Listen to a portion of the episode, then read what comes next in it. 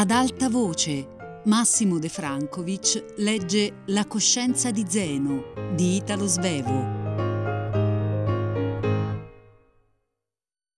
Per vari giorni di ogni settimana Guido non si faceva neppur vedere in ufficio, perché si era appassionato alla caccia e alla pesca.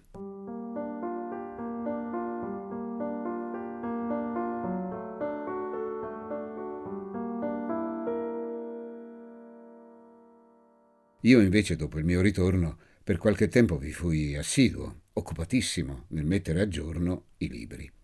Ero spesso solo con Carmen e Luciano, che mi consideravano quale il loro capo ufficio.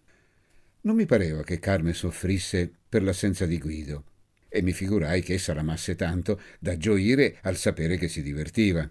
Doveva anche essere avvisata dei giorni in cui egli sarebbe stato assente, perché non tradiva alcuna attesa ansiosa Sapevo da Augusta che Ada invece non era fatta così, perché si lagnava amaramente delle frequenti assenze del marito. Del resto non era questa la sua unica lagnanza.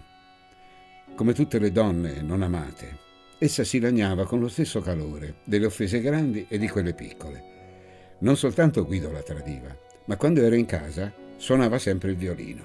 Quel violino che mi aveva fatto tanto soffrire era una specie di lancia di Achille per la varietà delle sue prestazioni. Appresi che il violino era passato anche per il nostro ufficio, ove aveva promossa la corte a Carmen, con delle bellissime variazioni sul barbiere. Poi era ripartito perché in ufficio non occorreva più ed era ritornato a casa, ove risparmiava a Guido la noia di dover conversare con la moglie. Fra me e Carmen non ci fu mai più nulla. Ben presto io ebbi per lei un sentimento di indifferenza assoluta, come se essa avesse cambiato di sesso, qualche cosa di simile a quello che provavo per Ada. Una viva compassione per ambedue e nient'altro. Proprio così. Un giorno eravamo tutti e quattro in ufficio e il solo che fra di noi parlasse di affari era come sempre Luciano.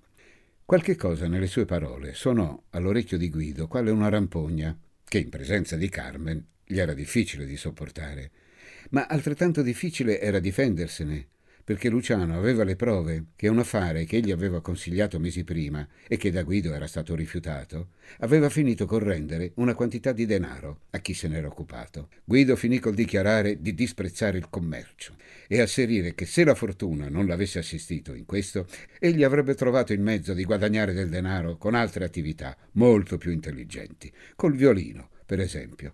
Tutti furono d'accordo con lui e anch'io, ma con la riserva a patto di studiare molto.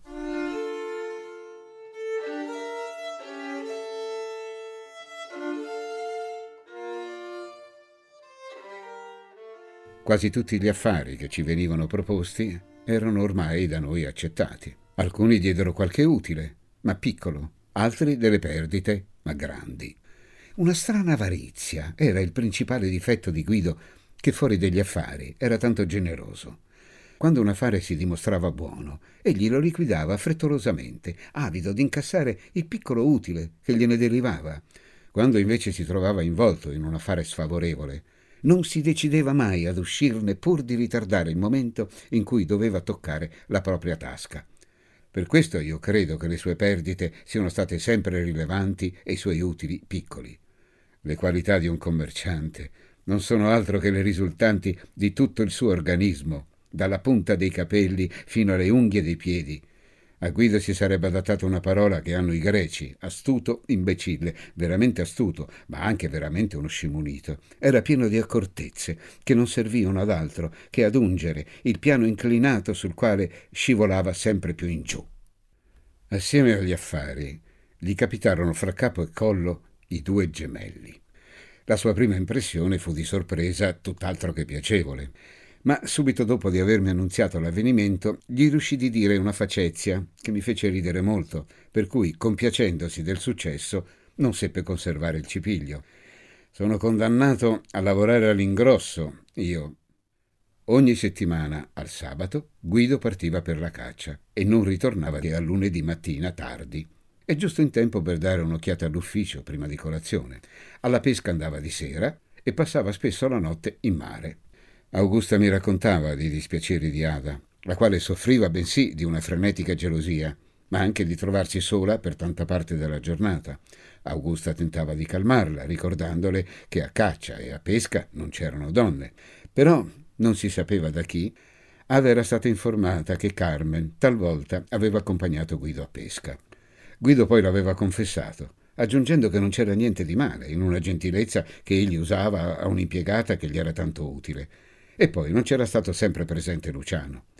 Egli finì col promettere che non l'avrebbe invitata più, visto che ad Ada ciò dispiaceva dichiarava di non voler rinunciare né alla sua caccia, che gli costava tanti denari, né alla pesca. Diceva di lavorare molto. Infatti in quell'epoca nel nostro ufficio c'era molto da fare e gli pareva che un po' di svago gli spettasse. Ada non era di tale parere e le sembrava che il miglior svago egli l'avrebbe avuto in famiglia e trovava in ciò l'assenso incondizionato di Augusta, mentre a me quello sembrava uno svago un po' troppo sonoro.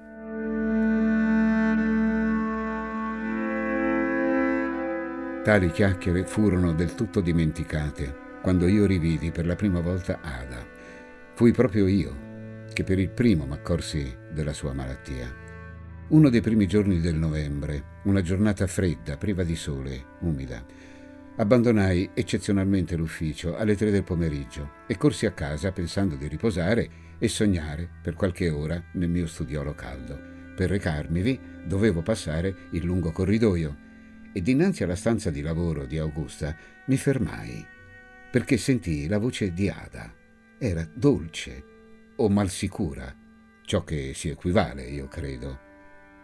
Entrai in quella stanza, spintovi dalla strana curiosità di vedere come la serena, la calma Ada potesse vestirsi di quella voce che ricordava un po' quella di qualche nostra attrice quando vuol far piangere senza saper piangere essa stessa Infatti era una voce falsa, o io la sentivo così senza neppure aver visto chi la emetteva.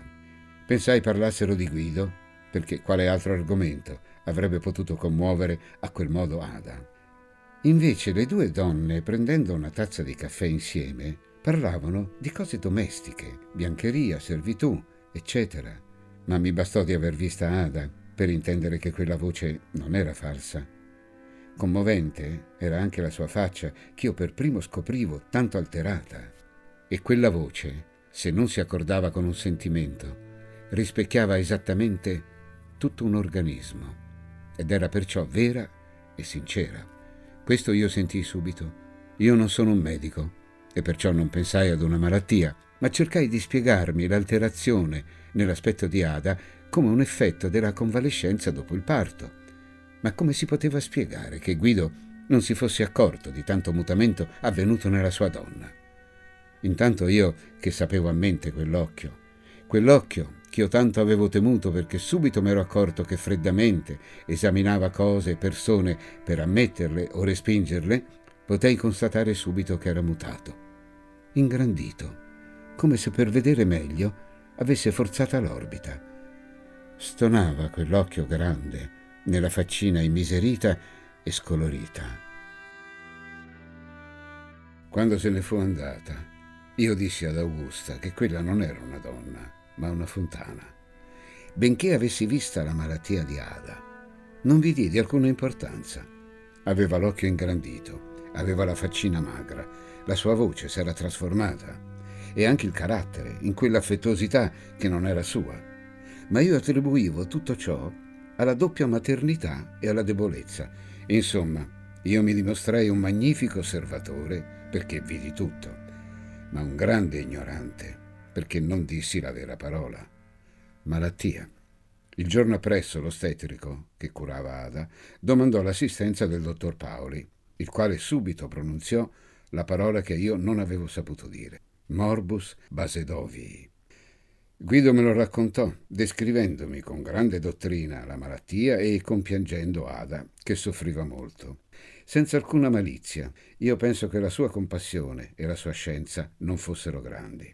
Assumeva un aspetto accorato quando parlava della moglie, ma quando dettava delle lettere a Carmen, manifestava tutta la gioia di vivere e insegnare.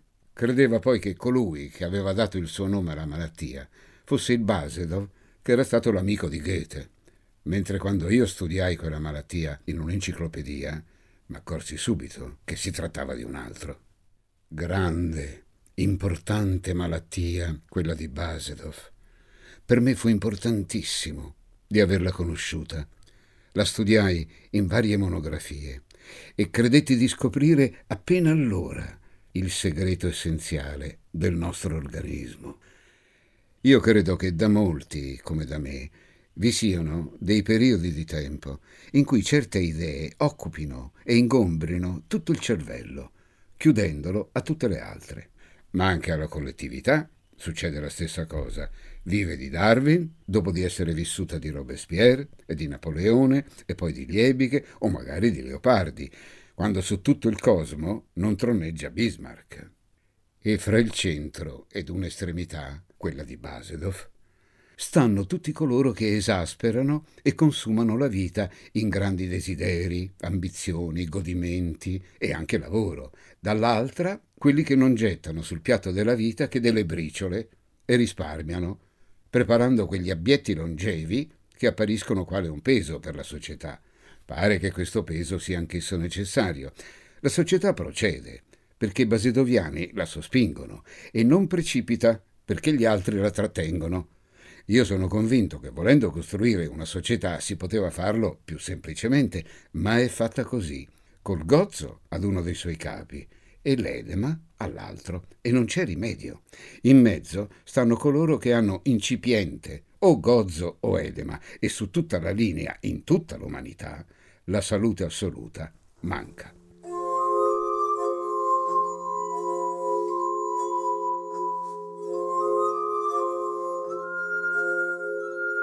Si approssimava l'epoca del bilancio e io avevo molto da fare. Fu anzi quella l'epoca della mia vita in cui lavorai di più. Qualche giorno restai a tavolino persino per dieci ore. Guido mi aveva offerto di farmi assistere da un contabile, ma io non ne volli sapere. Avevo assunto un incarico e dovevo corrispondervi. Ma come procedetti nel regolare i conti, incominciai a scoprire la grossa perdita in cui eravamo incorsi in quel primo anno di esercizio. Impensierito, ne dissi a quattro occhi qualche cosa a Guido, ma lui, che s'apprestava a partire per la caccia, non volle starmi a sentire. Vedrai che non è tanto grave come ti sembra e poi l'anno non è ancora finito. Infatti mancavano ancora otto giorni interi a Capodanno. Un vero disastro. Chiudevamo con la perdita di metà del capitale. Guido non avrebbe voluto farlo vedere al giovine Olivi, temendone qualche indiscrezione, ma io insistetti, nella speranza che costui, con la sua grande pratica, vi avesse trovato qualche errore tale da mutare tutta la posizione. Mio padre, che spesso mi aveva parlato di commercio nella mia infanzia, me l'aveva già insegnato. Secondo le leggi vigenti, data la perdita di metà del capitale, noi si avrebbe dovuto liquidare la ditta e magari ristabilirla subito su nuove basi, Lasciai che il giovane Olivi mi ripetesse il consiglio. Aggiunse: Si tratta di una formalità. Poi, sorridendo, può costare caro il non attenervisi. Guido non comprendeva. Gli pareva il consiglio di un nemico. Gli spiegai che il consiglio dell'Olivi aveva il suo valore, specialmente per il pericolo che incombeva in modo evidente sulla ditta, di perdere degli altri danari e fallire. Un'eventuale bancarotta sarebbe stata colposa se dopo questo bilancio, oramai consegnato nei nostri libri, non si fossero prese le misure consigliate dall'Olivi. E aggiunsi, la pena combinata dalle nostre leggi per il fallimento colposo è il carcere. La faccia di Guido si coperse di tanto rosso che temetti egli fosse minacciato da una congestione cerebrale. Urlò in questo caso l'Olivi non ha bisogno di darmi dei consigli. Se mai ciò dovesse avverarsi, saprei risolvere da solo. La sua decisione si impose ed ebbi il sentimento di trovarmi di fronte a persona perfettamente conscia della propria responsabilità. Abbassai il tono della mia voce, mi buttai poi tutto dalla sua parte e, dimenticando di aver già presentato il consiglio dell'Olivi come degno di essere preso in considerazione, gli dissi: È quello che obiettai anch'io all'Olivi. La responsabilità è tua e noi non c'entriamo quando tu decidi qualcosa circa il destino della ditta, che appartiene a te e a tuo padre. Gli dichiarai che esisteva in legge anche una responsabilità del contabile e che io non ero disposto di gabellare per copie esatte dei raggruppamenti cervellotici di cifre. Egli impallidì e riconobbe che avevo ragione, ma soggiunse che egli era padrone di ordinare che non si dessero affatto degli estratti dai suoi libri. In ciò riconobbi volentieri che aveva ragione. E allora, rinfrancatosi, dichiarò che a suo padre avrebbe scritto lui. Parve anzi che volesse immediatamente mettersi a scrivere, ma poi cambiò d'idea e mi propose di andare a pigliare una boccata d'aria. Volli compiacerlo. Supponevo che non avesse ancora digerito bene il bilancio e volesse muoversi per cacciarlo giù.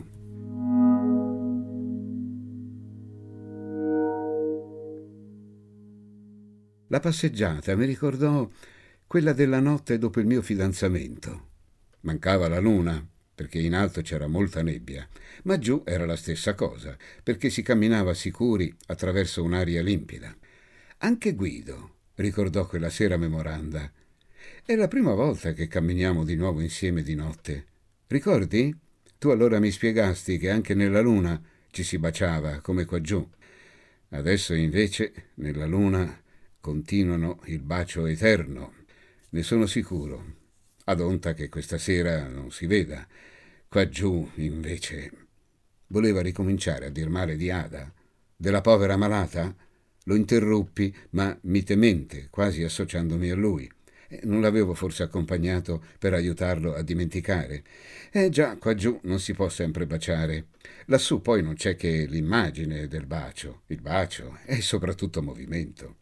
Tentavo di allontanarmi da tutte le sue questioni, cioè bilancio e Ada, tant'è vero che a tempo seppi eliminare una frase che ero stato in procinto di dire, che cioè lassù il bacio non generava dei gemelli. Ma lui, per liberarsi dal bilancio, non trovava di meglio che lagnarsi delle altre sue disgrazie. Come avevo presentito, disse male di Ada. Cominciò col rimpiangere che quel suo primo anno di matrimonio fosse stato per lui tanto disastroso. Non parlava di due gemelli, che erano tanto cari e belli, ma della malattia di Ada. Egli pensava che la malattia la rendesse irascibile, gelosa e nello stesso tempo poco affettuosa. Terminò con l'esclamare sconsolato: eh, La vita è ingiusta e dura. A me sembrava assolutamente che mi fosse vietato di dire una sola parola che implicasse un mio giudizio fra lui e Ada ma mi pareva di dover pur dire qualche cosa. Egli aveva finito col parlare della vita e le aveva appioppati due predicati che non peccavano di soverchia originalità. Io scopersi il meglio, proprio perché mi ero messo a fare la critica di quello che egli aveva detto. Tante volte si dicono delle cose seguendo il suono delle parole, come s'associarono casualmente, poi appena si va a vedere se quello che si disse valeva il fiato che vi si è consumato e qualche volta si scopre che la casuale associazione partorì un'idea. Dissi, la vita non è né brutta né bella, ma è originale. Quando ci pensai, mi parve d'aver detto una cosa importante. Disegnata così, la vita mi parve tanto nuova che stetti a guardarla come se l'avessi veduta per la prima volta coi suoi corpi gassosi, fluidi e solidi. Originale la vita, disse Guido ridendo. Eh, dove l'hai letto? Non mi importò di assicurargli che non l'avevo letto in nessun posto, perché altrimenti le mie parole avrebbero avuto meno importanza per lui. Ma più che ci pensavo, più originale trovavo la vita. E non occorreva mica venire dal di fuori per vederla messa insieme in un modo tanto bizzarro. Bastava ricordare tutto quello che noi uomini dalla vita si è aspettato, per vederla tanto strana, da arrivare alla conclusione che forse l'uomo vi è stato messo dentro per errore e che non vi appartiene. Mi dedicai a un'indagine. Assistevo senza grande dolore alla tortura che veniva inflitta a Guido dal bilancio messo insieme da me, con tanta cura, e me ne venne un dubbio curioso e subito dopo un curiosissimo ricordo. Il dubbio. Ero io, buono o cattivo? Il ricordo, provocato improvvisamente dal dubbio che non era nuovo. Mi vedevo bambino e vestito, ne sono certo, tuttavia in gonne corte. Quando alzavo la mia faccia per domandare a mia madre, sorridente, sono buono o cattivo io? Allora il dubbio doveva essere stato ispirato al bimbo dai tanti che l'avevano detto buono e dai tanti altri che scherzando l'avevano qualificato cattivo. Non era fatto da meravigliarsi che il bimbo fosse stato imbarazzato da quel dilemma. È incomparabile originalità della vita. Era meraviglioso che il dubbio che essa aveva inflitto al bimbo in forma tanto puerile non fosse stato sciolto dall'adulto quando aveva già varcata la metà della sua vita. Nella notte fosca, proprio su quel posto, dove io una volta avevo già voluto uccidere, quel dubbio mi angosciò profondamente. Certamente il bimbo, quando aveva sentito vagare quel dubbio nella testa, da poco libera dalla cuffia, non ne aveva sofferto tanto, perché ai bambini si racconta sempre che della cattiveria si guarisce. Per liberarmi da tanta angoscia, volli credere di nuovo così, e vi riuscii.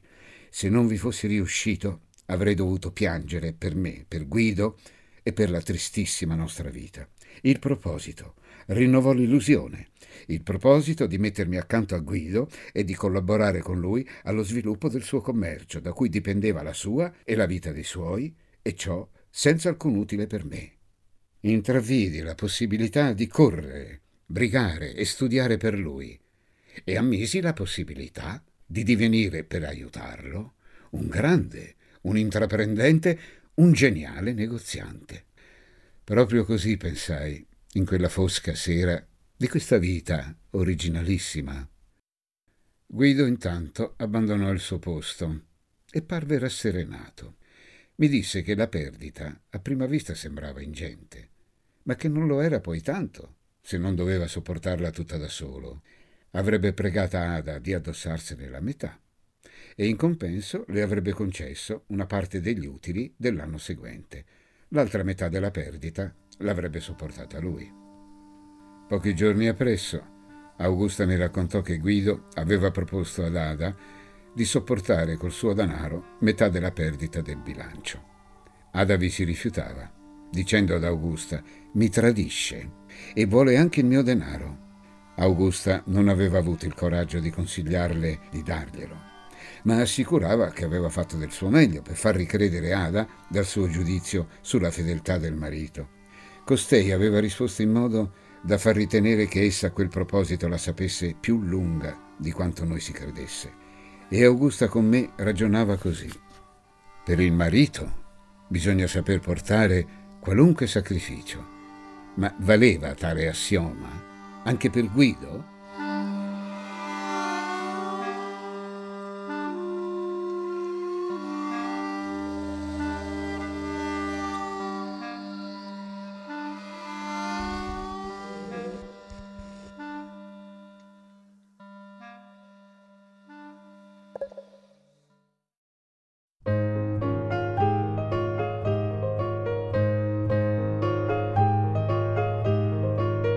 Massimo De Francovic ha letto La coscienza di Zeno di Italo Svevo, a cura di Fabiana Carobolante, Jacopo De Bertoldi, Lorenzo Pavolini e Chiara Valerio. Regia di Luigi Iavarone. Tutte le puntate sul sito e sulla app Rai Play Radio. Ad alta voce è un programma Rai Radio 3.